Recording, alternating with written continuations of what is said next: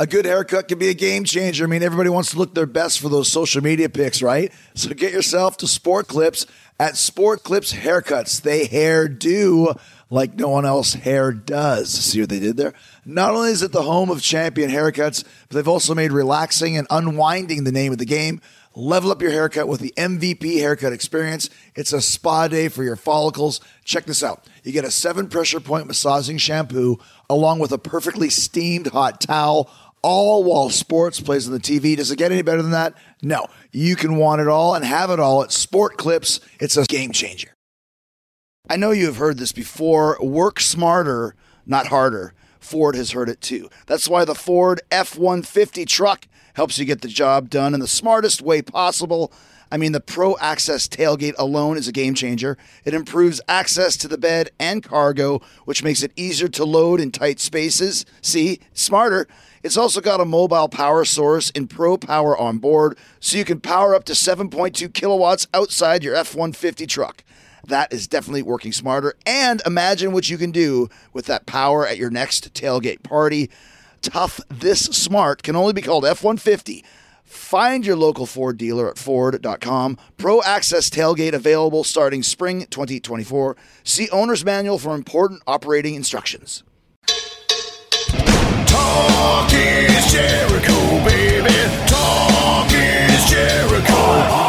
Talk is Jericho, mama. Talk is me. Welcome to Talk is Jericho. This is the pot of thunder and rock and roll. The remedy for boredom has arrived. The People's Podcast is here, and let's go for a ride because it's Friday. It's Friday, Friday, Yeah, it's going to be a good day today with Stormy Daniels on the show. Huge, huge adult entertainment legend. She's got so many great stories because now she works exclusively behind the scenes in the adult film business. She is a machine. She is an industry unto ourselves. Uh, and I want to thank her for doing this show, and I want to thank all of you who have nominated my industry, Talk is Jericho, for a podcast award. In our first year, we're already up for a best sports podcast, and there's a lot of great competition that we're fighting up against.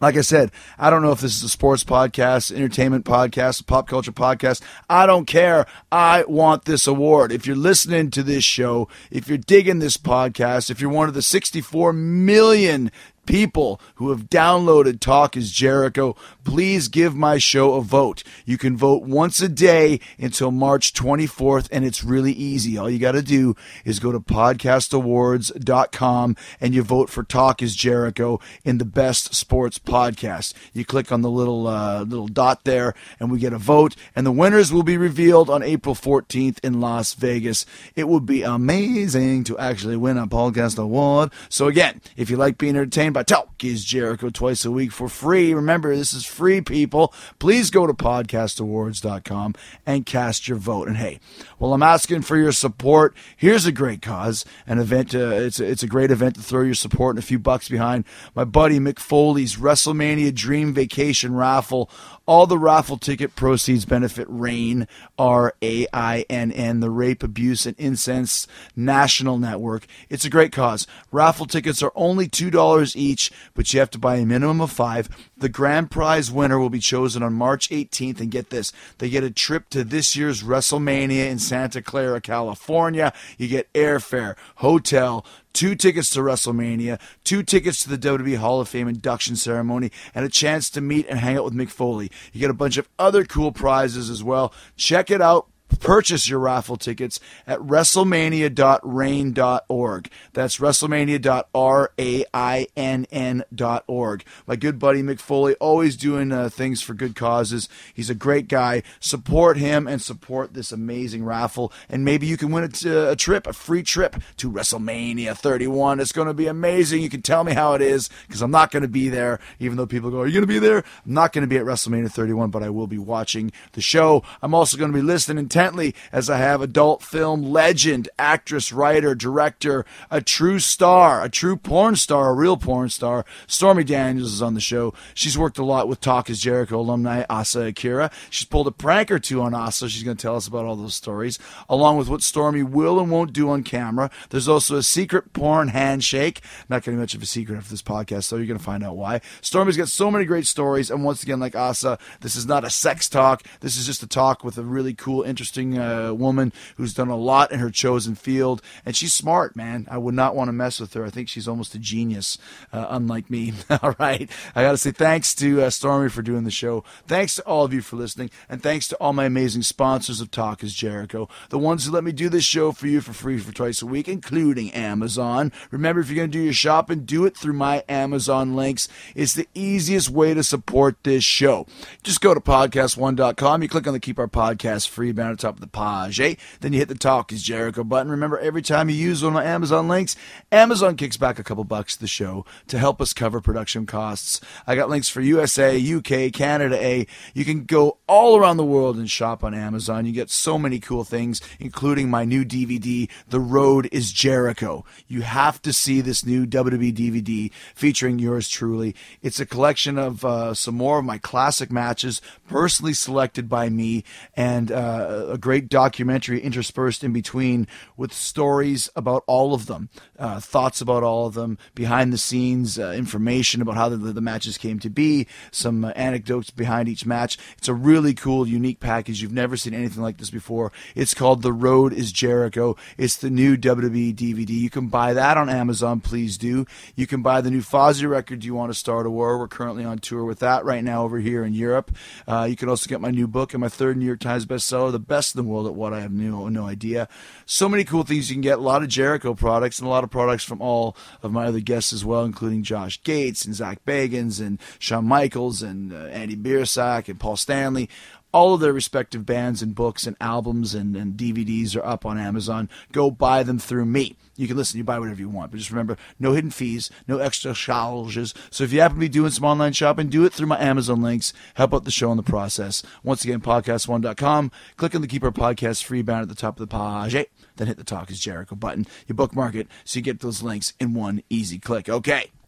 So uh, we've had a couple times uh, uh, on the show with uh, Dave Meltzer from the Wrestling Observer, which is an amazing behind-the-scenes newsletter. If you guys haven't checked it out, if you're into wrestling, if you like. Um, you know, reading about business aspects or kind of some of the details uh, behind the shows and and and uh, the the pay per views and the business and, and kind of history, historical pieces. Dave is the best in the business. He's the only guy I'll talk to on my show. Uh, WrestlingObserver.com is where you can find out more about this. He recently put out a list of the top 100 draws in the wrestling business. Now, um, you know, no, no question for the past several years, it's more the product that does and doesn't draw. I think just the name WWE will draw. Uh, and as big as John Cena is, he's not the difference maker that most of the guys ranked with him were at the time. If you take guys like Hulk Hogan or Bruno Sammartino or Jim Londos or those type of guys, um, even Ric Flair in his key markets off a show, the difference in the gate, at least during their peak periods, it was, was huge. You do the same for Cena, there's a difference, but rankings for he and Triple H and those type of guys are based more on WWE being the only show in town than them being the top stars for so many years. But it does go to show, if nothing else, that their longevity at the top is noteworthy. Um, but the level of difference making uh, competition isn't there like at any time in modern history. That's directly from the Wrestling Observer uh, uh, list. So we're going to go through uh, some of the top draws of all time. This is the list from like 1 to 100, okay? And we're going to go up to about, I don't know, 70 or so. So, number one, Jim Londos is kind of an old school guy. Bruno Sammartino, Lou Thesz, Bill Longson, Hulk Hogan, Ed Strangler Lewis, Antonio Rocca, Ric Flair, Buddy Rogers, and Joe Stecher. Now, a lot of those names are unfamiliar, but if you're talking about guys from the 30s and 40s, they made a big difference and were huge draws for their time period. So, if you're going for um, kind of a listing of, of wrestlers in their uh, eras that those guys are at the top um, completely. All right, and then we go to uh, then it's John Cena at eleven, Dick the Bruiser, The Sheik, The Rock, Triple H, Killer Kowalski, Bob Backlund, Andre the Giant, Whipper Billy Watson, Stanislaus Zbyszko, and Yvon Robert. Once again, you get some more names that you actually know about. And these are guys that drew the most, uh, the biggest houses. You know what I mean? And these are like uh, basically based on, on on the years that that they were on top. How many uh, big houses that they drew, pay per view numbers. It's kind of some kind of a weird calculated system. I'm not, I'm not saying this is gospel. This is just an interesting um, list in, in Dave's uh, Dave's newsletter here. And then you got John Pesek, never heard of him, Undertaker, Frank Gotch, Konnan, Mystico, uh, Mystices, Sin Cara. Believe it or not, the original Sin Cara in the WWE is one of the t- uh, top 25 draws of all time. Everett Marshall, Gene Kiniski, Ed Don George, Harley Race, Gus Sonnenberg, Dick Shikat, and Steve Austin, um, and Antonio Inoki. Those guys are tied for number 32. Then we continue on with Danno Mahoney, Randy Savage, Johnny Valentine, Randy Orton. Randy's doing really good at 34. He'll move up for sure into probably the top 20 of all time as he continues his career. Perro Aguayo Sr., Mexican legend, Gorgeous George, Shawn Michaels, Freddie Blassie, The Crusher, and Kane. They're all tied at 41. So you can see Kane over the years has been a huge draw for the WWE, even though sometimes he's kind of the forgotten man because he's been there for so long. But that's definitely going to be one of the most successful gimmicks that the WWE has ever created, with Undertaker being number one. Uh, Superstar Billy Graham, Shinya Hashimoto, Ray Steele, Dory Funk Jr., Verne Gagne, Ray Stevens, Pat O'Connor, Batista. Batista tied for number 50 as one as, as the top 50 draws of all time. And of course, big thanks to Dave uh, for doing Talk is Jericho, and big congratulations for him for being the uh, new James Bond villain, Mr. Hinx, I believe it is. He's he's he's a, he's a true blue movie star now at this point. Uh, then we got Keiji Muto, Rikidozan, Dusty Rhodes, Sandor Szabo, Vincent Lopez, Bret Hart, Wladek Zbyszko, a lot of Zbyszkos, no Larry though, Eduardo Campanche, Pedro Morales, Bobo Brazil, Earl Caddock, Jerry Lawler, Miguel Perez Sr. and the Road Warriors, and Chris Jericho tied for number 63 of the biggest draws of all time. That's a nice little surprise. That's pretty cool, huh? So I'm tied with Earl Caddock, Jerry Lawler, Miguel Perez Sr., the Road Warriors, and The Big Show, and me, all at number th- 63. So anybody who thought that uh, Chris Jericho and The Big Show were a very money making tag team, you're right. Because we are tied for the top 63 draws of all time in the in the entire wrestling business, so that's pretty cool, man. I'll take it. Like if so, I'm gonna get a, a jersey made with number 63 on the back. Yeah, I'm 63. I'm 63, bitches. Oh, I am number 63 on the top draws in the wrestling business. Yeah. Oh, yeah. That's pretty cool. All right, let's continue on. Um, Perro Aguayo Jr., Primo Carnera, Stan Hansen, El Santo tied for 70.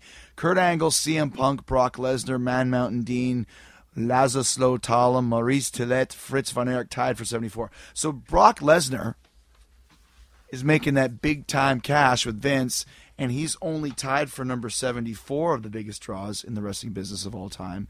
Me being at number 63, I should probably make 11 times better salary if Brock is 74 and I'm 63. So uh, I'm going to have to ask for a raise next time I go back to the WWE. Jim Browning, Dr. Jerry Graham, who, by the way, is Vince McMahon's all time favorite wrestler. Ultimo Guerrero, Kenta Kobashi, Ivan Koloff, Yukon Eric, Sergeant Slaughter, Ultimate Warrior, Ernie Ladd, Giant Baba, Henri Deglane, Eddie Graham, George Hackenschmidt, Paul Orndorff, Chris Benoit, Cien Caras, Wilbur Snyder, Tenryu, Bobby Managoff, and Nobuhiko Takada. Uh, those are the top 100 draws of all time uh, in the wrestling business. So not a bad, uh, not a bad uh, a list there. And like I said, I'm number 63. So from now on, whenever you see me refer to me, I want you to call me number 63. Oh, there's there's number 63. Y63J. That's me. The number 63 biggest draw in the wrestling business history. you think I'm ever going to let this down? No, I'm never going to. I'm never going to let you guys forget about this. Uh, this is number 63 here. Once again, we got Stormy Daniels coming up here on the show today. All right, there are some seriously talented luchadors in AEW, and not all of them speak English, which can make putting together matches a little challenging sometimes. That's why I signed up for Rosetta Stone. I'm learning Spanish, amigos, amigas. See, already learning. Haha, Rosetta Stone is the most trusted language learning program. You don't even have to learn Spanish though, because Rosetta Stone has 25 languages, including French, German, Korean, Arabic, and Polish, and Japanese. That's what I'm going to do next. I spent a lot of time in Japan, and I still work with a lot of Japanese wrestlers at AEW, like Takeshita. So having a better handle on the language will definitely show in the ring. Communication is key, and learning Spanish on Rosetta Stone has been so fun and easy. They've got this true accent feature that gives you feedback on how well you're pronouncing words sort of like having a personal trainer for your accent. I'm using the app, but you can also do the lessons on desktop or laptop. I also like that I can download the lessons and do them offline, which is perfect for a plane. I can sit there on a flight and work on my Espanol. So don't put off learning that language. There's no better time than right now to get started. For a very limited time, Talk is Jericho listeners can get Rosetta Stone's lifetime membership for 50% off. Visit rosettastone.com slash Jericho. That's 50% off unlimited access to 25 language courses for the rest of your life. Redeem your 50% off at rosettastone.com slash Jericho today. That's rosettastone.com slash Jericho. Do it today. Talk is Jericho. Right, I'm here in the uh, lovely Los Angeles home of, uh, of Stormy Daniels. Hi. I've known you for a while, and it's cool we finally get a chance to do this. I know this is awesome. I know it's great because um, we were actually laughing. I had Asa on the show a few months ago, and um, she was a lot of fun. But but she was always talking about you because you've actually directed her in a couple Yes. of things, right? Yeah, I like to torture her. In what way? Um, because she's got that reputation for being such a bad girl and so hardcore. Uh-huh. But she's really like a scaredy cat. Yeah. If it's not sex related, if something's not penetrating her, anything else is horrifying to her.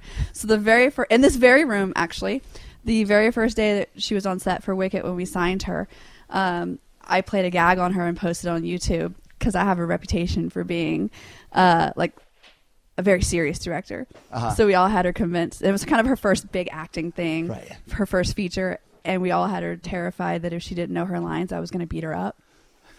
so we staged a fake fight between me and one of the male talent. Really? Where like I kick all of his stuff and I hit him because he didn't. He was he was t- five minutes late, and we actually made her cry in the makeup chair, and then we put it on YouTube. But um, that sounds very very wrestling wise. So you were, we call it ribbing in yeah, wrestling. was, yeah, totally. And then So how, um, how did the fight come about? Like, what did you say? Like, I'll say that you know you forgot your line, and then you Yeah. Oh yeah. I pulled the guy. The guy, uh, Steven St. Croix, is a very, very good actor. We've known each other for a long time. And uh, before he pulled up, I was like, "When you get here, like, call me, and I'm gonna come outside and tell you what we're gonna do. You have to help me do this." and uh, he was like, "I have to have sex with her afterwards." I was like, "I know it's gonna be perfect. It'll give it chemistry." And he came in, he just blew it away. I was like, "Where have you been? Your call time was 2:30." He's like, "No, my call time was 2:45," and I was like, "You're 15 minutes late." and he threw his stuff at me and I threw my headphone and it just escalated. And then we, you know, I know you're listening you can't hear, but we ran around the side of the building and went out this window and she could see from the makeup chair us yelling at each other outside the window.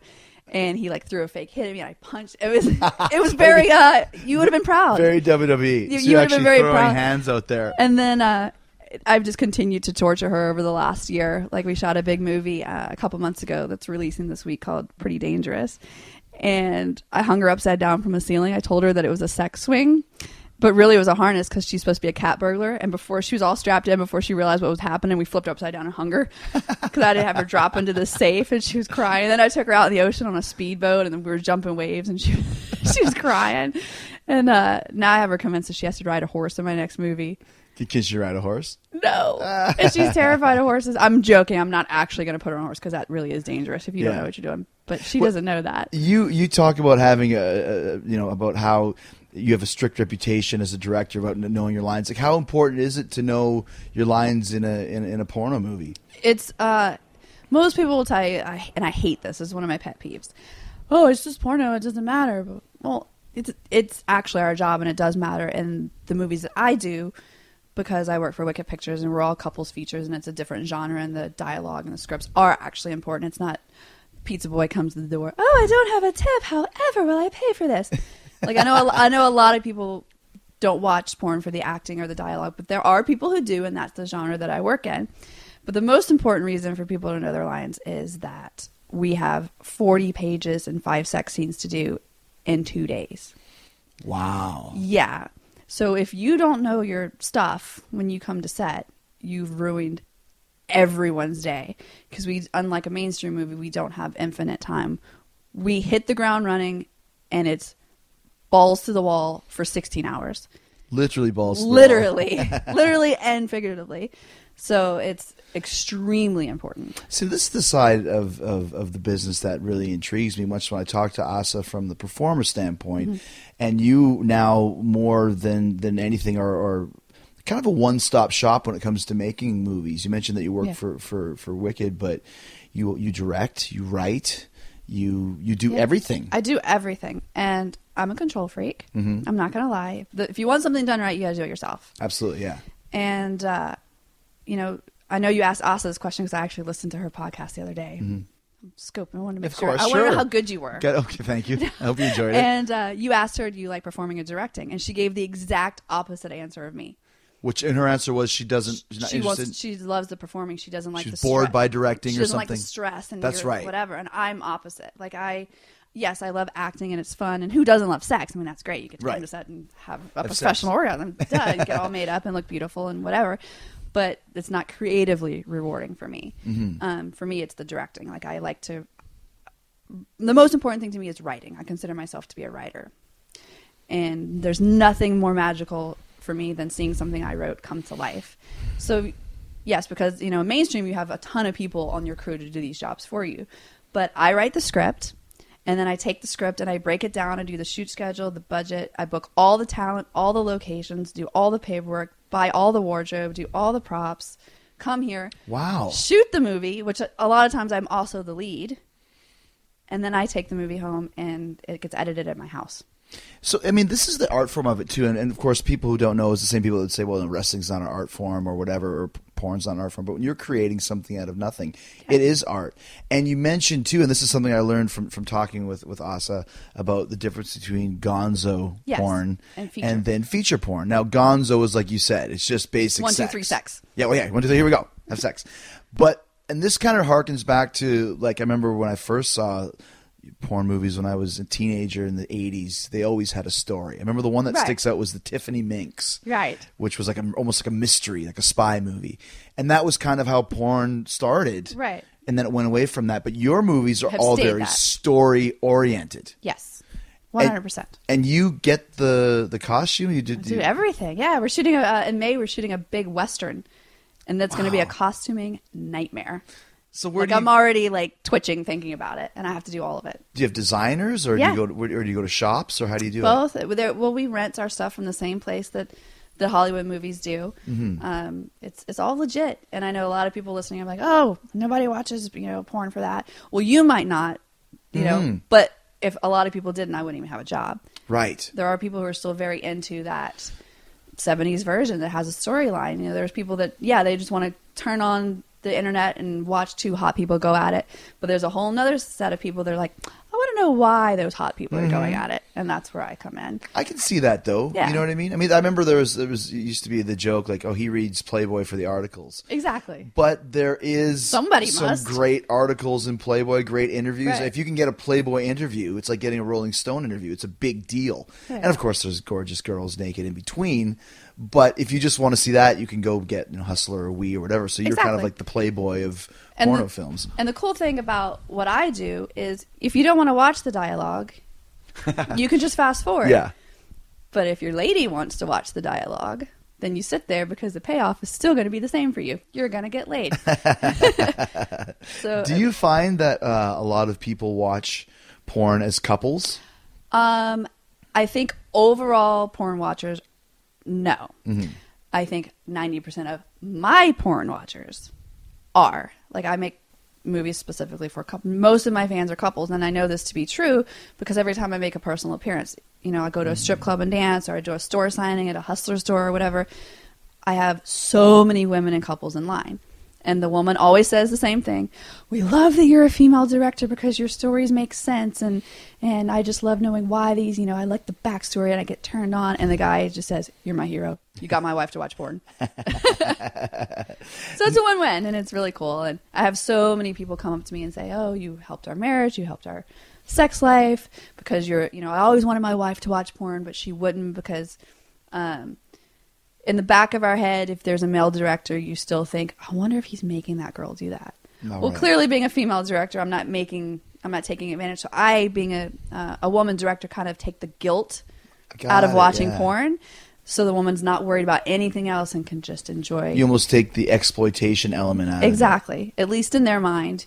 Even though, I mean, I really haven't seen any of that in the business anyway. But, Mhm, yeah, but- the but- couple watching the movie in Kansas, she's still thinking these poor girls might not want Right, and that there. would be the, the cut down if you don't understand what the Right. business is, right?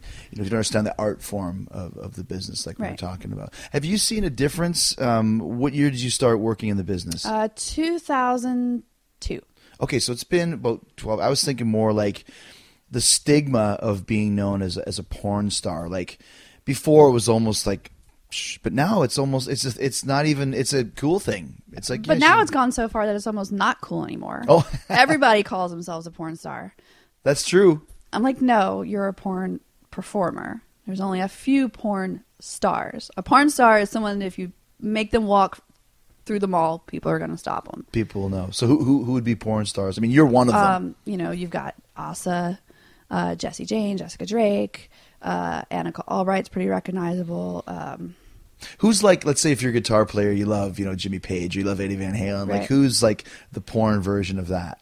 um, well, you're going to say, and going to say Jenna Jameson. Jenna Jameson. Is she like the epitome of? I mean, everybody knows Jenna. Everybody knows Tara. Yeah. Uh, everybody Tara knows Patrick. Jess- yeah, Yeah. Jesse Jane. You know those are like the, the top stars. that, and and I'm not trying to. This sounds really conceited. I don't mean it that way, but now my name is in that Well, because because. I've I, because I've stayed so long. I'm the longest running contract star ever. Really? Yes. So is so which just just means I'm old. But, but yeah, I mean, there's means something you're to be- experienced. That's the word we use. Um, something to be said because a lot of girls get in and they're gone within three years. so when you say that you're uh, like a contracted performer, uh, like in the 30s and 40s in Hollywood, you would be uh, you're contracted Universal. You're shaking Mm-hmm. Your head, thing. your head. Yeah. So it's the same because that's gone now in Hollywood, but Yes. in, in the porn biz, that's and it's it almost works. gone here. Okay. Like Vivid doesn't have any contract stars anymore. When I got into the business, um, there was like ten companies that had contract girls, and I'm pretty sure there's only like two or three companies Really? left that have contracted performers, and Wicked is is one of them. So is this like a contract you sign every year or renews? Um, every they couple vary. Some years? girls do year to year. Some do every. But how about for you? For me, I my first year was two years because really, I mean, your stuff doesn't even start coming out, Mm-hmm. and now I just renew every year. And I, I work for the best boss. Um, a little, I probably shouldn't put this out there, but um, I actually have been with Wicked for twelve years. I doing 12, Yeah, 12, years? yeah. twelve years, and I've never signed anything. Oh. we have a handshake, and every you know, I've quit asking, but years ago, I'd be like, "Do you want me to sign anything?" He's like, "Well, I mess it up. Yeah. it's working fine," and we just That's the loyalty of it. yeah, he's the greatest guy to work for, and um, What's his name? Steve Orenstein, Mm-hmm. and he's great because um, he really wants you to be successful, like in everything. When I went to him after being there for you know a couple months and was like, "Hey, I, I'm I also write and have some other companies wanting to buy some scripts." He added writing to my contract, and then um, I became a director because I was selling scripts to other directors. And we have some fabulous directors, but anytime you hand something that you've written over to someone else, it's going to be their interpretation. And it's not. I'm not saying it was right or wrong. It just it wasn't what I envisioned in my head, and it would. That's not my vision. and I just really wanted to know if just one time I could take what was in my head to paper to screen, and I had no idea what I was doing. And I totally bluffed the owner of the company. Sorry, Steve, and told him I knew what I was doing, and I didn't. But halfway through that first day, I was directing this big party scene. I remember standing at the top of the stairs and thinking, "This is it. This is what I'm supposed to do." Like I finally found like you f- found the passion. yeah, and it's And what was what movie was that? uh, that movie was called One Night in Vegas, and it starred Kaylani, and uh, it was just like that moment in my life where I was like, "Oh, oh snip, snip! I found, I found my home. This is what I meant to be." Now, as a director, are most porn directors ex porn stars or porn stars? I would say it's 50-50. Is it easier to take direction if it's somebody that you know has been in the business? Um, yes and no. How do you mean? Yes, because uh, when you're speaking to the talent, you can understand where they're coming from, and you they can relate to you because it, it's a very sensitive. It's not like directing a mainstream movie where you're telling someone just how to act. Mm-hmm. This is sex is still intimate, and when you're talking about you know the sexual act and you're telling somebody how to have sex and what to do with their most private parts of their bodies, it's got to be handled a little bit delicately. And if you're taking direction from someone who's been where you are, it's a little bit easier. But on the flip side of that, sometimes it's harder because they think you're buddies, and they might not respect you. So you have to, you know, You're be a putting little on your tough. director's hat yeah. now. Yeah. And we're not buddies today. Today I have a schedule and I'm in charge of. You know, we can't Mm-hmm. talk like we do when we're at a party. So it, it's hit or miss. But the other good thing about that is I can also see through all your bullshit. No excuse you're going to give me is not one that I've already thought about using on another set. You mean like getting there late or something? Yeah. Or like, yeah, or not wanting to do something? or- Right. what are some of the excuses you know, that you would faking, give? you know, because it's uh, you know, oh, I have cramps, Oh, or okay. or you know, Lady troubles. yeah, Scares guys away every time. and but that's not going to work on me. Yeah, it can't. Right. Right. Exactly. What are some of the guy excuses? Oh goodness, um, oh the the whole oh it's just a spider bite. No, that's staph. Get off my set. Oh, wow. Yeah. Really? Yeah, You've had, so how would why would someone have staph infection and, and come onto the set? Like, because people are stupid. okay. like, so that's up to you for like almost health reasons. Oh, too. Oh yeah, I'm in charge of everything, and that's what also was saying. Like she doesn't like the stress, and it is very stressful. Well, yeah. you know like when you're of the head. when you're acting you're just in charge of yourself when you're directing you're in charge of everyone everyone's well-being. It's like herding kittens. You know what i mean? It's it's hard and i'm in charge you know the owner of wicked who i have great respect for obviously all of his money. Have um you know you talk about like wrestlers or I'm not sure much about so much about rock guys, but at least from the, from a lot of guys that I know, it's changed over the last ten years. You know, Mm-hmm. talking about like guys are and girls more responsible, not partying as much, not cra- not as crazy. Especially in wrestling, there's been a big change. Yeah. Have you seen that in in the in, in your business as well? uh, i've seen it in, in my business and the music industry you Mm-hmm. know like i I live with a musician. Right. There's a lot of bitter in my house with the piracy. You know, we're both getting screwed. But I think it's all uh, it's social media and camera phones. And what, oh, and how do you mean? because yes, we're you know we're trying to take better care of ourselves. and, Yeah. you know, but the other part of that is the people are going to find out if you act like an asshole. Oh, gotcha. You know what I mean? Like Yeah, you can't hide anything You can't hide anything. Yeah, that's If you difference. if you do something wrong, someone's getting a camera video of it. Yeah. You know, everyone's going to find out due to Twitter and Instagram. You can't have any fun anymore. I know you can't do anything wrong. can't do anything. What the heck's going on with that? Screw you, internet. Now you mentioned too that sometimes you direct and star Mm-hmm. In a film. How how does that? Uh, how do you do that? How does that work? I'm crazy. I told you I'm a control freak. So do you have to go look at the camera shot, or do you trust your DP? Um, DP has a couple of different meanings in porn, I guess, right? Yes, you but I know you're talking about uh, director of yes, photography, director of photography. um, which I am also the director. you do that too? Yeah. Oh my gosh. I have a camera operator. Okay. Um, but I, I set up the shots and move, tell them where to light, and um, like I said, it's it's a lot of hats. But I've learned to really trust myself. So what I'll do is I'll do a couple takes until I feel like I did a good performance, and then yeah, I'll go and watch the playback mm-hmm. and make sure you know that there wasn't a boom in the shot, or you know, I also have a tech sitting behind the monitor looking for technical things.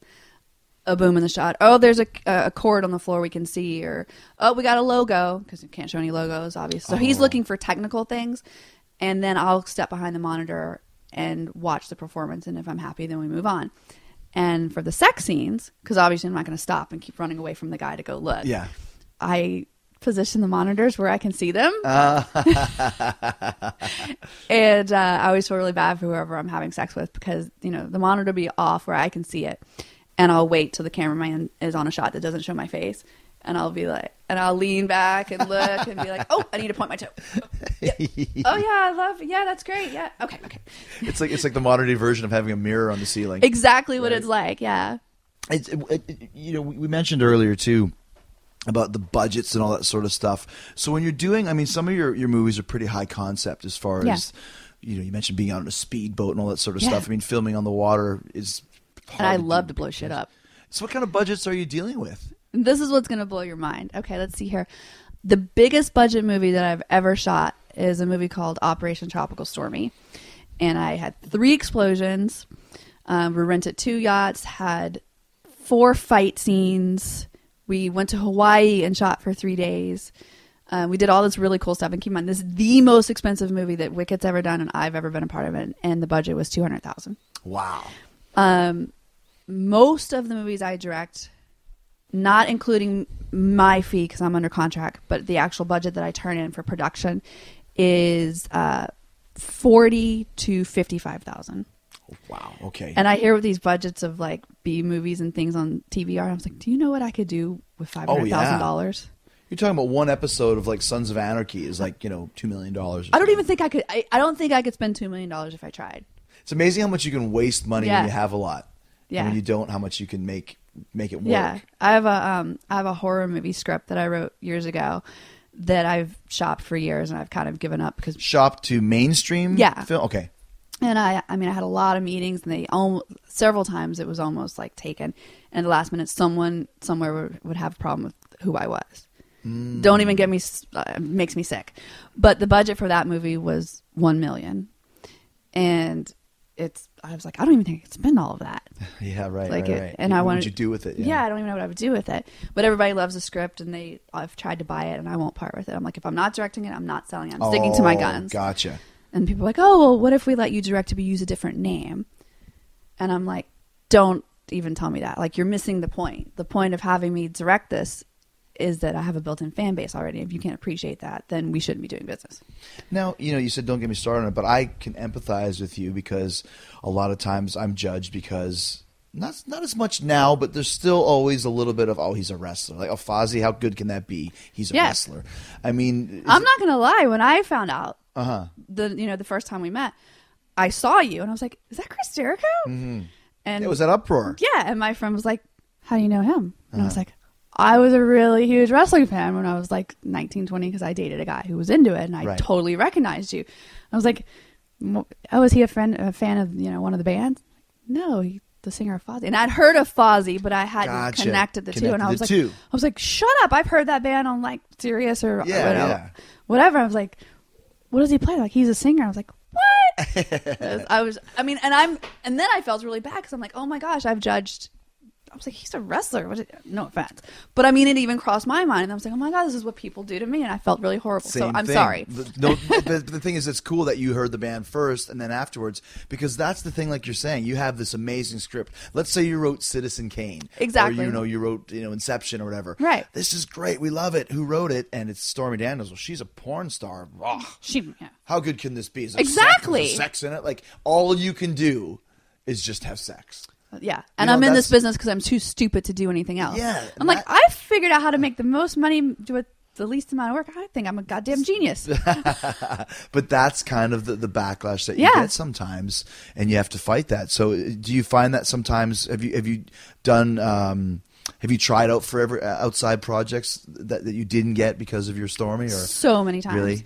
And um, but you know, I've gotten parts because I was. Mm, you of know, course. But the it's- it's the directing thing that hurts me the most because I am. How do you mean? I would I want to direct something mainstream, and Gotcha. if I wasn't who I was, then I would have had like I'm saying to the point where the scripts went out without my name on it, and my lawyer, my distribution, like I have everything in place, and some you know big people behind me, and they would do these meetings, and the people would be really into it, and then they would say, oh yeah, this is the movie we want it back, we love this script, blah blah blah, and then I would come in and meet them, and I would have these great meetings where I would walk out and be like, killed it, Yeah. totally got it, and within two weeks yeah, the um the the money guy's wife found out who you were, and you know they're worried about what you know. Like I had a football player who will remain nameless, but he was really looking to. He loves film and wanted to invest some money in some movies, and I had him completely sold. He loved the script, wanted to do it. Met him, he was great. He was awesome, but then his manager, publicist, somebody in his team was like, "Well, people are going to think that you gave her a million dollars." Because you guys Because you were banging him you're banging yeah. or whatever, and that's not the case at all. Like maybe I just know what I'm doing. Well, and that's what I mean. It's like not. Yeah. It's, it's like if you work. You know, I always would love when guys would say they're going to. The, I mean, we're going to the strip club. You know, they pick, you don't. You know, you don't pick up chicks at a strip club. They're there working, Yeah. doing a job. You're working. You're dir- safer in a strip club than a regular bar. That's right. Yeah. You're working directing a movie. You know, just because you have a porn star past, it doesn't necessarily mean, or you mean in any way, shape, or form, that's what you're going to be doing or how you're going to get ahead. But yet, that's always the perception of what it's going to be. You know, you, you, you talked about though, even even in your own in in in the porn world. Directing and writing all this stuff was that something that, that you started taking control? Not only the fact you're a control freak, but was it a necessity to be able to continue to make a living in this business after piracy, which you mentioned earlier as well? Um, it would have become a necessity, yes, Mm-hmm. at this point in time. If I had not directed up until now, I would absolutely, absolutely be like, oh, I'm losing money. Like I have to figure out a way. But my writing and directing happened so early in my career before this was even before piracy got really bad. Because you started, you started the business right in the last Yeah. kind of golden age. yeah, I came in at the end, and I started performing in 2002, and I directed my first movie in 2003. Oh, wow. So I honestly started writing and directing genuinely out of love Mm-hmm. for it. I got lucky that as everything kind of took a nosedive, I was already in place. You know who's living large at my house? My three cats, Mr. Mittens, Indy, and Snickers. And you know why? Because we switched them to Pretty Litter. Okay, so it's really me and my wife and my daughters who are living large, thanks to Pretty Litter. Because Pretty Litter's ultra absorbent crystals trap odor instantly, so no more bad cat smells in the bathroom. Pretty Litter crystals last up to a month, so less cat litter box cleaning for all of us, and less fighting about whose turn it is to clean the litter box. I got to deal with this fight every single week between my daughters. This makes it so much easier. Pretty Litter also ships right to our front door, so no more last minute mad scramble runs to the store because we're out of kitty litter. And Pretty Litter has another cool feature that makes life just a little easier. It helps us keep tabs on our cat's health. It changes colors so you can monitor early signs of potential illnesses like urinary tract infections and kidney issues. It's easily the best thing we've done for ourselves and our cats in a very long time. Like I said, Pretty Litter helps keep tabs on my cat's health and keeps odors down. Those are two big wins in my house, meow. You and your cat are going to love Pretty Litter as much as we do. So go to prettylitter.com slash Jericho and use code Jericho to save 20% on your first order. That's prettylitter.com slash Jericho. Code Jericho to save 20%. Terms and conditions apply. See site for details. You're listening to Talk is Jericho. All right, I'm here in the uh, lovely Los Angeles home of, uh, of Stormy Daniels. 2005 is Yeah, kind of when the music industry Yep. Mm-hmm. kind of fell, and you know, porn followed that. How how do you feel about about the piracy and all that stuff? Can, can the business? How does the business continue to to evolve so that people can still make money off this? Um, it's the, I mean, we're struggling like hard. You know, I'll give you a perfect example. Just being very blunt, I uh, my website seven years ago. You know, my my personal website would make seven thousand, eight thousand, you know, ten thousand dollars a month. And that's just from like VIP memberships to yeah, see just more my clips yeah. and and I would shoot exclusive content for my site. You know, I'll you know do a photo shoot, put up a new set for my members once a week or whatever, and I was making plenty Yeah, of money to make money cover off that, Yeah. Now, if I shoot a photo set, which I still have to pay for, I still have to pay for the location, the makeup artist, the photographer, outfits, yeah. whatever. I still the cost of production hasn't gone down, and I upload those pictures to my website. Within three hours, I can find them on five sites for three, free. Uh, my last website check was fourteen hundred dollars, wow. and I'm way more famous now than I was seven years ago. Obviously, so it should be going up. Of but course, it's all right. piracy. Yeah. and really, I mean, you're you're in a band. You know, now the only way to make money is by what can people not rip off Yeah, you in person. So now your bands have to do all these meet and greets now. VIPs, meet and greets, meet and greets. yeah, I know signings. sign, years ago, you never VIP meet and greets Yeah. like that. That wasn't even a thing. Right. And now that yeah, that's what you have to do. You have to play more shows. You have to sell more T-shirts, and, Yeah, you and but then you still have the guy in the parking lot selling fake T-shirts. Yeah. So, I may or may not have hit some of those guys before. So, I mean, it's one of those things too. Like when you talk about, okay, there's like, let's say a rock band that can play stadiums. Okay, ACDC just put their tickets on, on sale. Huge response. They're going to sell out. But what happens 10, 15 years from now when there is no more DC? There's no more Springsteen or McCartney or Stones or, you know, U2 and Metallica are getting older. I don't know if that will be able to exist anymore. Yep. Stadium rock shows. Because bands can't get to that level. That's right. Because people aren't buying the records that help them make better records, that help them make better better Exactly. stage shows. They're cutting. You're cutting them off at the bottom. Exactly. You're, you're, the, the industry is eating their young. Yes, ex- that's a great way. Of, and the same thing is happening, and it's all. Because- and you have all these great musicians out there, and no one's ever going to hear them because they can't eat. They can't, so they have to find other jobs. Mm-hmm. Can't stay on the road. They can't. They can't. go take it out there. And you mentioned we talked about who you know, who's a porn star, and you said Jenna, and you talked about yourself and, and a couple of the names. Who? How can someone become a porn star, a legitimate star in the business now? can't. Really? Yeah, I mean, even Asa, who's one of the biggest names at the, at, you know, she's newer than me. She had to branch out. She has her book. Right. You know, it's you can't just Do you have do to go this. on the road lots, like Yes. to, to do strip clubs and yes, stuff? yes. Yes. And um, now when I dance, like I used to bring hundred DVDs and sell out. Mm-hmm. Now I bring fifteen. Guys be like, "Oh, I love all your movies. Really, what's your, what's your favorite?" You know, ten years ago they, "Oh, I loved you in uh, Space Nuts." Now I'm like, "Oh, what's your favorite?" Can't name a single movie Yeah. because they, I'm like, "Oh, just download them for free."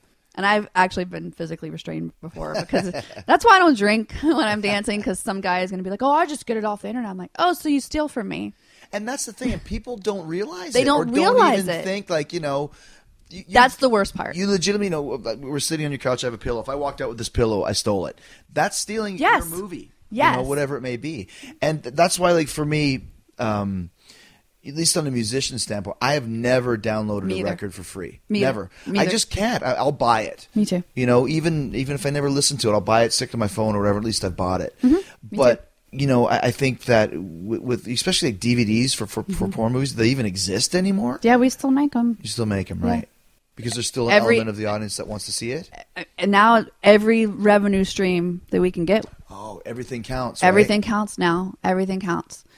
It's sad. It's sad, and, and I'm one of those people. That I like to have the physical thing. Yeah. Like, if I go see somebody that I am a fan of, I want to have something signed. I would like to have, you know. Well, that's still something viable. I know for, for myself, whenever I'm in town or we do a show, I always go to an FYE or you know Best Buy and do a signing, and you know they'll, they'll will sell out, you know, a couple hundred Yeah. CDs or whatever, because people like to say hi, take the picture, get the signature. But like you said, it's a lot more work than it used to be. And other than that, you know, CDs are there just for collectors. Yeah, maybe it's, it's know?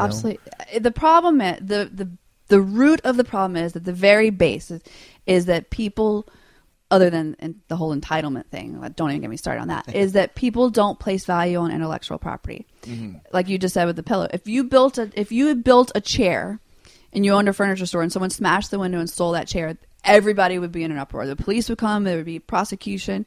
How is building a, a table any different than making a song? Mm-hmm.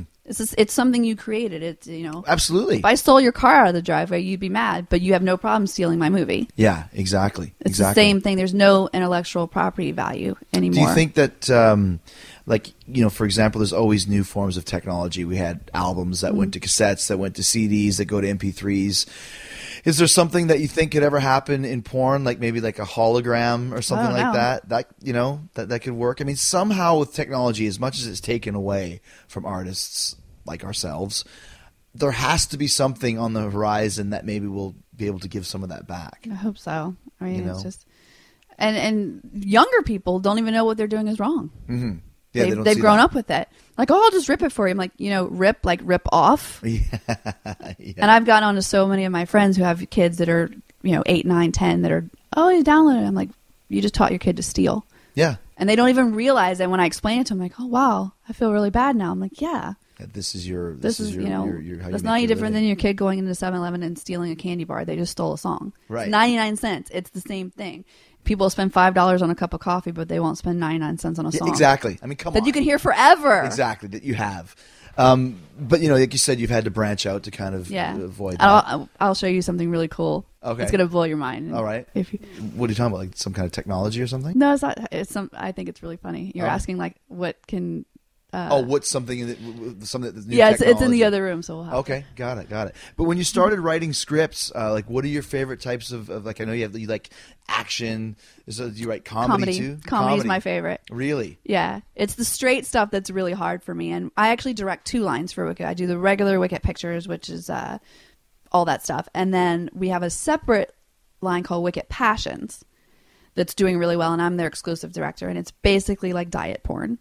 What's diet porn? It's diet porn. It's romance. It's like romance novel. It's a little bit softer, none of that graphic so hardcore. it's more like softcore porn. it's got hardcore. It's not like what you see on Mm. television, but it's um, love stories Wow. and they are the Red hardest thing for me to write because they're I feel so cheesy writing them and acting them, but they're doing really well because they go into like lingerie shops and um, it's basically training wheels. If you've if you're a 55 year old woman and you've never seen an adult film, yeah, I want to make something that will I ease you into. It's the stepping stone between Cinemax and Yeah. and was it the Red Shoe Diaries Yeah, that sort yeah. of thing?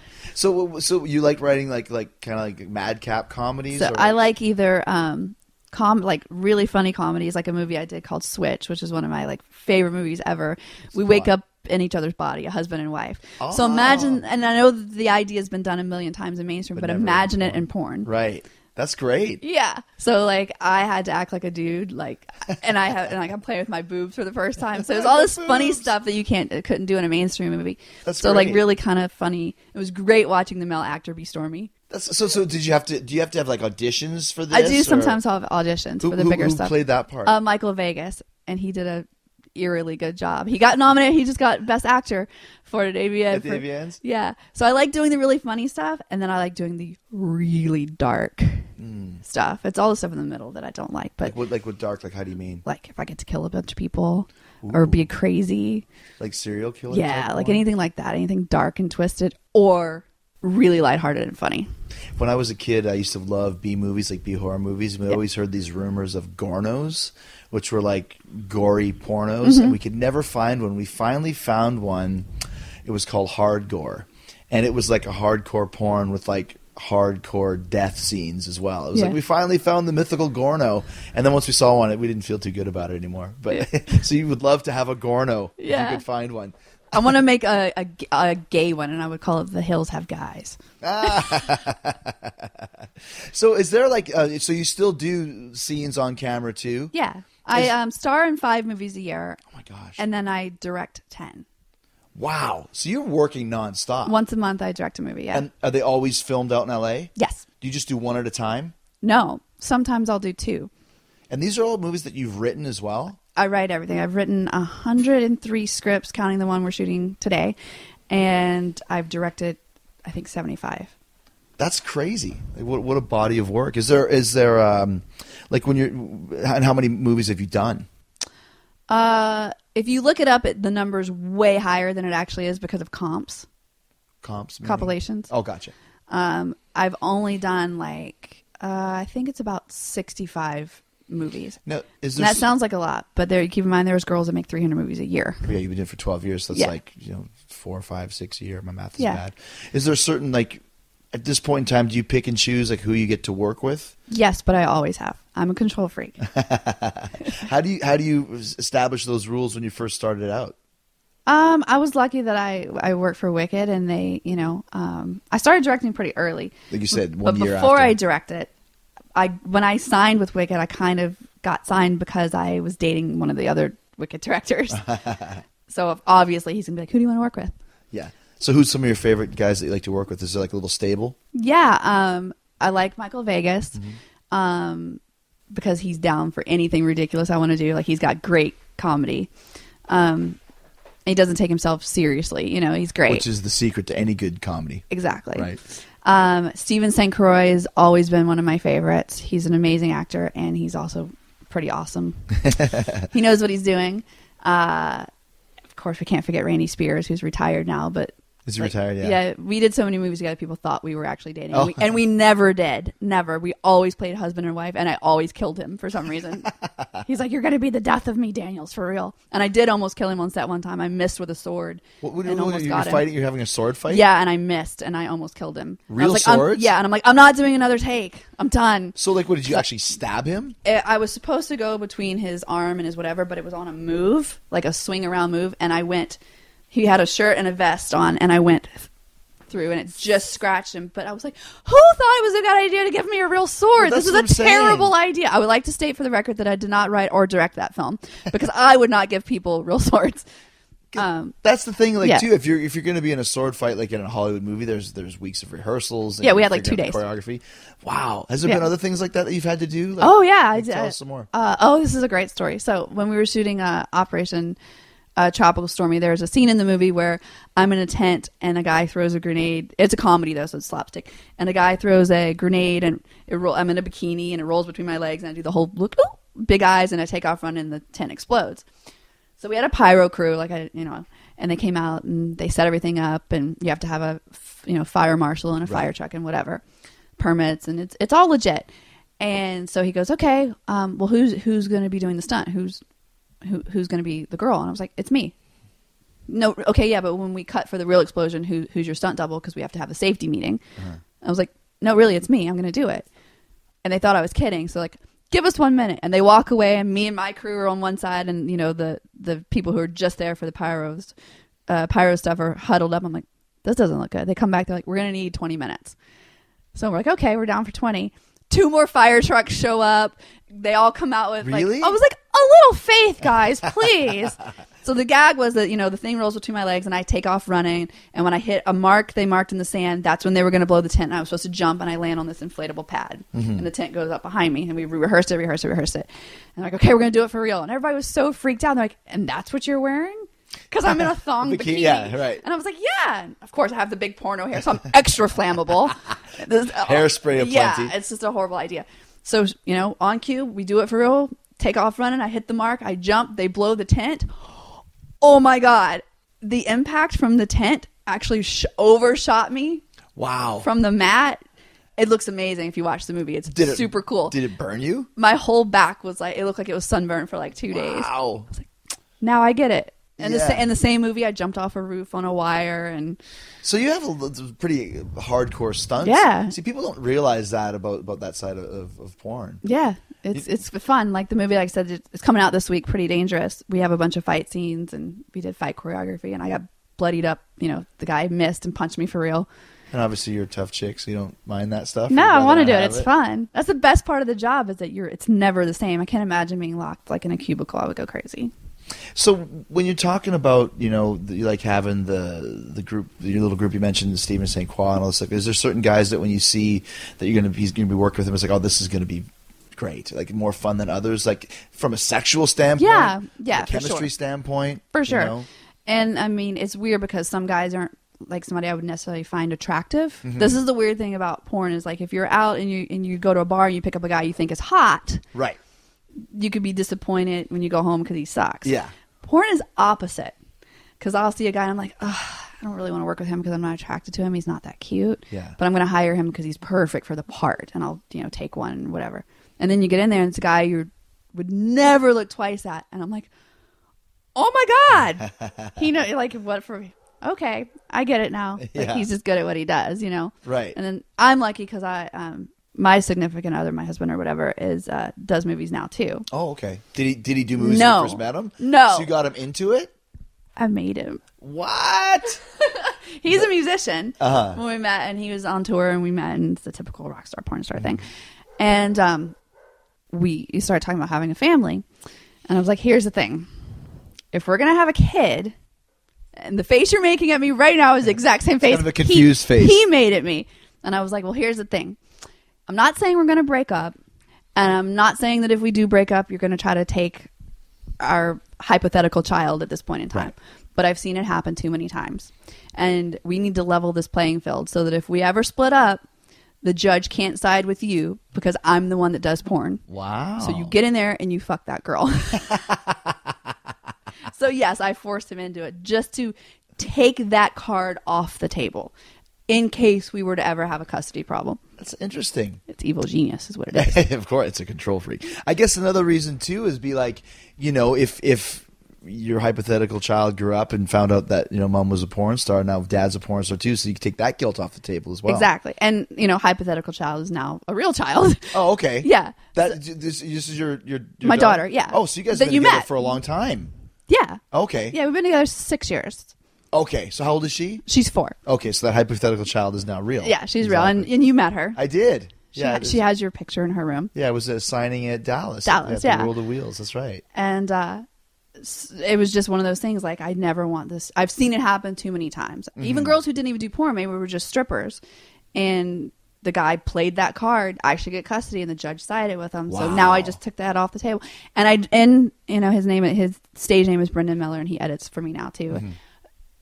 You know he would i don't believe he would ever do that he's never if, even if we were to split up i don't think he's the kind of person that would do that but the safety net is nice Well, yeah, and like I said, like I said, when you started going telling this story, I thought because it would also be when your daughter gets older. Now, mom and dad are porn stars. It's not just mom. Yeah, I never You really thought of it it's- so yeah. it's like kind of a.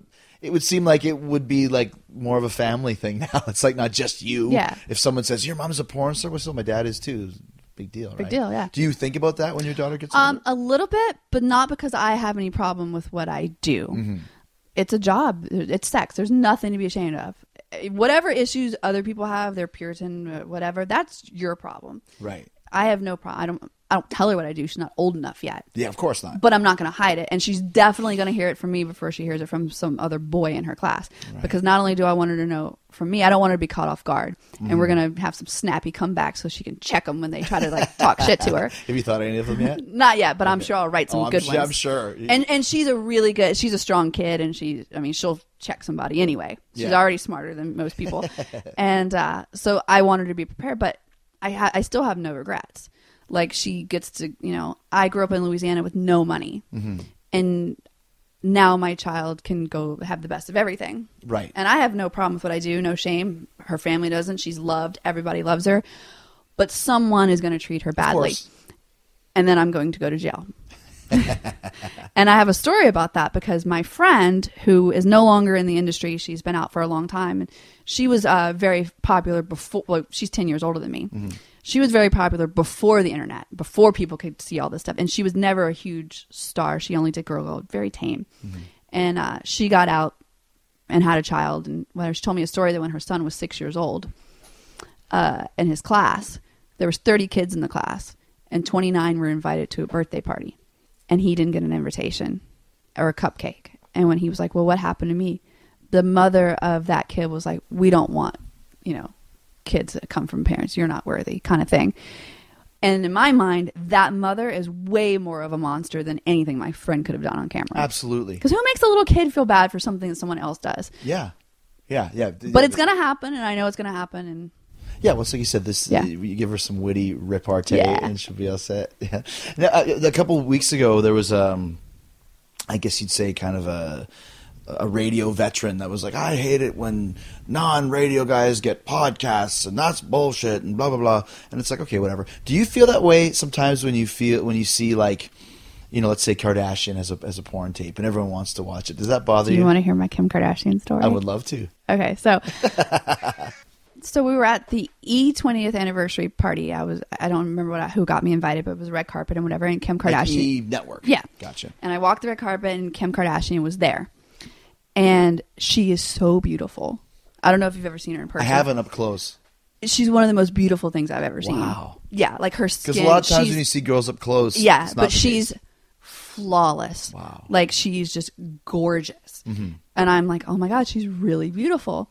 And somebody was like, oh, Stormy, Stormy, can I get a picture of you and Kim? And everybody's taking pictures. It's press. It's a private party. And she went to take a picture with me. And she was like, oh my God, you're so pretty. I'm like, so are you. She's like, yeah. And she went to take a picture with me. And her publicist grabs her and yanked her away and whispered in her ear, don't take a picture with her. She's a porn star. And Kim made this face and was like, and they dragged her away. And I was like, bitch, I'm not the I'm not the one with the number one DVD out right now. Right. Because it was kind of like when her thing was m- more new. Yeah. And I was like, "Y- you're a bigger porn star than I am. I am not the number one selling DVD right now. That would be you. Don't. It's crazy because And I wanted to hit her. And looking back. I probably would be a lot more famous right now if I was See, the person who, who smacked her. You would have got that picture with her printed for sure. But that's the thing because her porn tape wasn't official. But it was because anybody who works in porn knows that there's a law called 2257 What's that? that says it's designed supposedly to keep under, you know, child porn. But hmm. anytime you make a movie to release it or you have to sign paperwork and have it. No one could sell her DVD. You can walk into you can walk into any porn shop in the country and buy her DVD, right? Really? That store cannot sell that DVD without her paperwork on file in So she signed. Everybody did. They're all fake. So- Nothing has ever been leaked. Do you think it's a publicity stunt? It worked. More Yeah, power to her. I guess so, right? Hey, I don't hate her. I think she's a genius. Because we always think about that, you know, like Tommy Paris Lee, Hilton, Pam yeah. Anderson, they signed Hilton. paperwork. to get that No out there. store could carry the DVD if they didn't have a copy of the release. Wow. It's a law called 2257. See, you know all of that. Yes. I have to do the paperwork. And the paperwork is a huge violation of privacy. You know what? Billy Bob, who's the store clerk in uh, Kansas City, can open their, has a copy of my ID. How? 2257. You have to put your like license on. Yeah, they have everything. They have our model releases proving that we're o- of age. Wow. It's yeah, it's a real. It's not cool. Have you ever had any problems with like uh, stalkers, shall Yeah. we say, Yeah, of course. that follow you around or send you Yeah. letters, or Yeah, how do you deal with that? it's hard because um, there's one guy who spent one hundred fifty thousand dollars in the last two years to follow me, and he lives. He doesn't even live in this country, and he'll just show up at things I'm at, and um, he's not. He's the weird kind of stalker because he's not the kind that's like threatened me, and that's the other reason why they won't do anything because he's never threatened me and he's never tried to touch me, but he thinks I'm his girlfriend, and I have pictures of his apartment. There's not a square inch of wall space in his house. It's not a photo of me. And he even went so far as to build a bedroom with a crib and everything for when me and my baby, uh, he thought she was a boy at the time because when she was like super tiny, um, we're going to go live with him. Like he thinks he's my boyfriend. It's, and no one will help me because So, he's hasn't legally you can't. can't do anything. First of all, he hasn't threatened me, and second of all, like uh, he'll show up someplace and they'll throw him out, and then he'll try to come back in, which is then trespassing if it's at a strip club or whatever. And many times I've had the police show up. Most notably in Oklahoma City, they made me so angry. I found out he was in my hotel. He had no reason to be there, and I the police came and they actually like in the lobby or something. no, he got a room Oh, next gotcha. to my room. Gotcha. Wow. And then he came to the club, and the club threw him out. But then he kept trying to come back, and I thought he was going to follow me. And I was particularly worried about this booking because Oklahoma City is only a couple hours from Dallas, Mm-hmm. and I had driven, and I was scared he was going to follow me all the way home. Right. And the police came, and I they looked me right in the face, and the, one of the cops said, "Well, what do you expect considering what you do?" I was like, "Oh, because I do porn, I don't deserve to have somebody not follow me home." Yeah, And he's like, "Well, you're kind of asking for it. You put yourself out there like that." That is such bullshit. Huh? Yeah, right. Like how do you how do you combat that? Like, like that, that that makes no sense whatsoever. Yeah, but it happens all the time. Wow. Do you have a bodyguard sometimes that you work? I remember one time I saw you and you had somebody Yeah, with you. yeah. He's. he- assistant. I see him. He just got here. He's wandering wandering outside. Yeah. So you do have somebody watching your back just in case. Yeah. Because I mean, you are right. You go into these places, strange Right. places, strip clubs, whatever, and who knows, right? Yeah, I'm sure mm-hmm. you've had some psycho Yeah, chicks who, you know, Guys too. I mean, Yeah. there's a lot of weird people out there that, and, and it's and there's Uber fans and there's people that legitimately, legitimately believe what they think is real. Like exactly. You said, like- and that's that's this guy. Right. Right. Yeah. So you just make sure that you have somebody with you at all times. You know. Yeah. Well, I mean, because that's the thing. You're you're a fantasy. That's your job is to be the fantasy. So- yeah, you know, same as you, you know? You know. Yeah. We're we're, we're portraying. You're really asking for it. I mean, Yeah. you have the wrestling thing and you have the rock star thing. So you're, You- you've you- got you you're cro- you know you're blanketed the crazy lady. Double whammy. Yeah, exactly. when you uh, just a couple more questions. When you uh, first had sex on camera, was it hard to do? Is it you just have to let go and go for it, or how do, how does it? Um, my very first of all, I, I was a stripper 1st Mm-hmm. so taking my clothes off wasn't the scary part. I Yeah, you you know I was I was that. used to that. Um, and my very first scene was a girl girl scene, and I came out here with a friend of mine because she just didn't want to come to California by herself, and she's like, "Oh, if you come with me, I'll buy you a plane ticket." I'd never been here. I was like, "Oh, cool, I'll go." Mm. And the girl that she was supposed to do the scene with uh, canceled, and she was freaked out with the thought of having sex with someone she didn't know. She's like, "Will you do the scene with me?" Because we know each other, and please, please, please, please, please. And I said, "Yeah." So we get to set, and she was the one that was super nervous, and I spent so much time like trying to calm her down that I was halfway through the scene before I realized that I didn't have the chance to be nervous. Yeah. And then my first scene with, and I, the first couple months I was in the industry, I only worked with girls. Okay. And uh, Trying my to ease your way in. yeah, Mhm. and my first scene with a guy, I was lucky was the guy I mentioned that I was dating when I first got in the business. Oh, okay. So I, I had it definitely like training wheels. I definitely had it Yeah. had it easy. Um, Do you get paid less if it's girl girl? or- Yes. okay. yeah, every sex act, you know, is you, girl girl is less, girl girl anal is more, boy girl boy. You know, the more. What's the do. highest act? Uh, what's the Um, highest paying act? DP? DP. Gotcha. yeah. That's the big. That's the big money. That's the big one. Yeah. Is there some girls that? And I hate to say this, but interracial DP pays even more. wow. Yeah. So a lot of a lot of guys like hit the girls for not doing interracial, but what they don't understand is if she holds out longer, she can get way more money. Make not really a racist thing. There's plenty of girls who love that, but they're Yeah, like, they're why would I miss out. out on that ten thousand dollar payday? Because you can only have your first thing one time. That's right. And that's the one that's probably going to make the, make the most. That's the cash, one. Right? Yeah. Is, is have you done all of those? nope. Is there certain I haven't ones that- done any of them. none of them. I haven't even. I have nope. That's what I love. You- Like, I Pace, love pace, pace, pace. Your attitude. Uh, Asa had it too. You guys are calling your own shots. Yeah, I've uh, two months ago I did my first girl girl anal. Oh, like with a strap on or something like that. Just a toy. It was me and Asa. Oh, okay. I had to make up for it for making her cry. so I was like, okay, you can be the first person to put something in my butt on camera. Okay. But I haven't. I've never even done anal. Wow. Just with the girl. The girl. yeah, girl. she's the first one. And this is after all these. So, yeah, so all these years. What um, what is your your your future like? You do you want to like run Wicked someday, or is your goal to kind of take over? Because you're already doing everything you can possibly do. Exactly, and that's the thing. Is Right. uh, you know, 15 years, uh, you know, 10. I haven't been around that long, but 10 years ago, I really thought I would have retired from performing by now Mm-hmm. because I'm old, and I've accepted that. Whatever.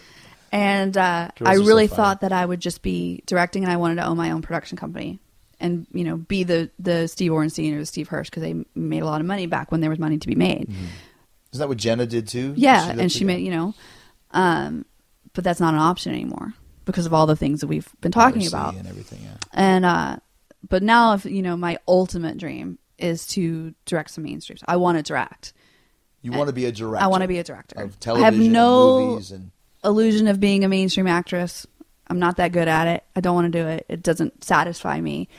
Uh, and I don't even want to be, you know, Steven Spielberg. I don't even want to do these big budget things because I don't even think that would be very f- fulfilling because you have all these so much. Yeah. well, you have all these people. Yeah. I'm the control freak. Like, I, you know, right. like there's committees and they, you know, you get out, eh, Mm-hmm. too many producers. I really just want to direct, like, if I could get a job for like the Hallmark Channel or Life, you know, doing those, Yeah.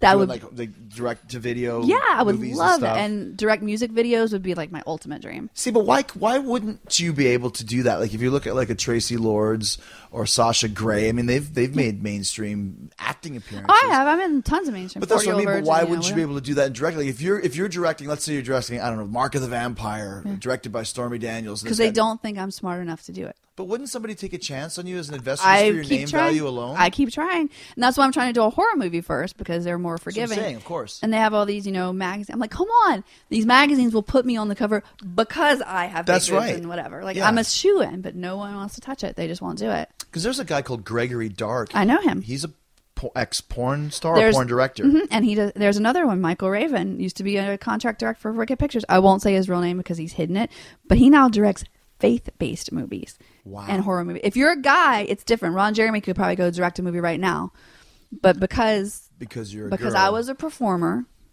no one takes me serious. in this day and age. That's so ridiculous. It is. It's really screwed You know, up. like I mean, like like I said, I remember the reason why I know the name Gregory Dark because he did the Britney Spears. He did music Britney video. Spears. He also did uh, Kane's first movie from Mm-hmm. the WWE called See No Evil. And so, I mean, you would think just from the, the massive name value that you have, but you'll get your chance. I wonder, is he the one that directed that movie? No, I did a movie with some wrestlers, but he wasn't Okay. with uh, Batista. Anyway, that Okay. wasn't the director. Which one was that called? Wrong side of town. Right, yeah, Dave was in that. Yeah. Before he went and became like one of the biggest stars in the world right now after Yeah. Guardians of the Galaxy. I, yeah. I played his wife Ah, in a movie. Yeah, All but that was an actress, and they just needed someone to look hot. Yeah. I can get look hot all day long. like people don't have a problem putting me in that. I've been in lots of music videos. Okay, well, the thing is, this this uh, uh, podcast goes out to a lot of people. So if you're out there and you're yeah, an if you want to give me a lot of money, Yeah, she Stormy is your girl. Tell me she will finish on time. Yes. the budget will be met. All of that sort of thing. I want you to tell me about I'll be uh, under budget. under budget. I'll be under under budget. budget and a day earlier. If you There get we three go. week shoot, you'll do it in twenty days. Yes, That's the guarantee. that's the guarantee. Tell me about uh, a couple last questions. Tell me about the uh, it's just something that I, that I read about here about the secret porn handshake. Did you read that? Isn't I the- just something I, I got this uh, a couple notes from my producer, and uh, it's the secret porn shake is the bump elbows. I want to hear about that. Uh, well, do you really want to shake hands with me, knowing where my hands been? or more importantly, do you want to shake hands with a dude, knowing where his hands been? Fluffers are a myth. You're your own fluffer, if you know what I mean. you fluff yourself. You fluff yourself. Do you really want to walk in So and shake someone's just- hand? you yeah. bump elbows. Yeah, that's it. There's yeah, yeah. What's your uh, your favorite movie that you've ever uh, directed, and your favorite movie that you've ever starred in? Oh my goodness, it's so hard. I'm going to say Operation Desert Stormy, Mm-hmm. and it is not. It's a great name, by the way. Yeah, it is not the best movie at this point in time that I've done because I've gotten much better, you know. But it is the first big movie I did, and it won Best Comedy. And it was sort of the turning point when people were like, "Oh shoot, she really does direct," and within the industry. And you gotta love a movie where Ron Jeremy plays Saddam Hussein. He played Saddam Hussein. Yeah. that's great. so it was a lot of fun, and um, so that's you know, and and then the sequel, Tropical Stormy. I was the first one to make fun of North Korea. Just a second. There you go. Hello. and because I got to blow a lot of stuff up and do all these stunts. You like that? Yeah, I love it. Um, so that one was really cool. And then the Has one there ever been something that you wrote where, where your boss went, Stormy, come on, we can't film this. We can't do this. that Desert Stormy. Oh, really? I was told that it was unshootable. Really? Yep. And I said, if I don't pull it off, I will pay for it in full myself. And we did it, and it won, and it did great, and it went on to be. Uh, it's quoted as the best adult movie of all time, is what it's called with the reviewers, and it won a bunch of stuff and sold. You know, I did a whole tour based on it, and That's huge. yeah, it, and, And you wrote and directed wrote this? it, directed, and starred in it. Wow. Yeah. Triple threat. Yes, How about a movie that you didn't write or direct? there What's no favorite? such thing. In the pre-directing days, No, they were they were all bad. I've directed ninety nine percent of the movies I've been in. Really? Mm-hmm. You are a uh, definitely a unique uh, person in this biz, and that's why you've done so well. That's why you're massive. That's why you're a true porn star. Hey, if you want things done right, you got to do it yourself. That's exactly right. Stormy, you're awesome. Thank you. Thank you. Thanks again to Stormy Daniels, very, very cool girl, and a fascinating conversation about how the adult film industry really works, the issues they face with piracy, very similar to the music industry, very similar to the DVD industry, very similar to the uh, book industry, even. Plus, I learned a couple new things about about uh, about uh, diet porn and the secret porn handshake. Who knew? And don't forget, uh, you can listen to uh, her friend Asa Akira uh, in another episode of Talk is Jericho. She was on way back in episode 79, another great conversation with a girl in the biz, hardworking girl in the biz. Speaking about a hardworking person in the biz, I'm going to talk about my friend Mick Foley.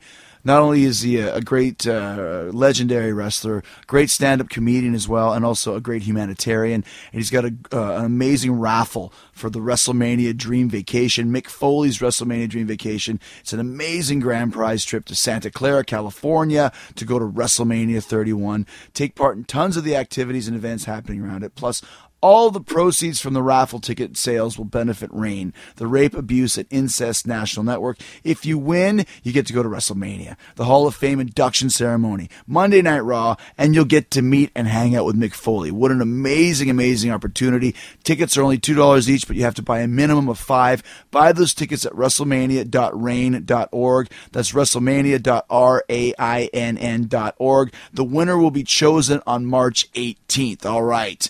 Speaking of winners, if you live in the UK or Europe or Ireland and you've come to see the Cinderblock Party Tour, you have won because it is underway. We are killing it on this tour. Uh, half the dates have sold out. The other half might as well have. Crowds have been insane. I'm walking off stage every night drenched in sweat, playing some new songs. People are going nuts, chanting Fozzy, jumping up and down, chanting Hey, hey, hey, one, two, three, showing their boobs, whether they're guys or girls. We are having a blast over here. Don't be left out. Don't be that guy that people go, Hey, did you see Fozzy last night? You go, No, I didn't go. And you're like, Oh, you are a nerd. You are a loser. Go see Fozzy. Exeter, we are in you tonight. Exeter, we're here. Tomorrow, March 14th in Southampton. Brighton on March 15th. We get one day off. Then we head to Paris, Pratteln, Switzerland, Munich, Germany, Mannheim, Germany, Bochum, Germany on March 21st.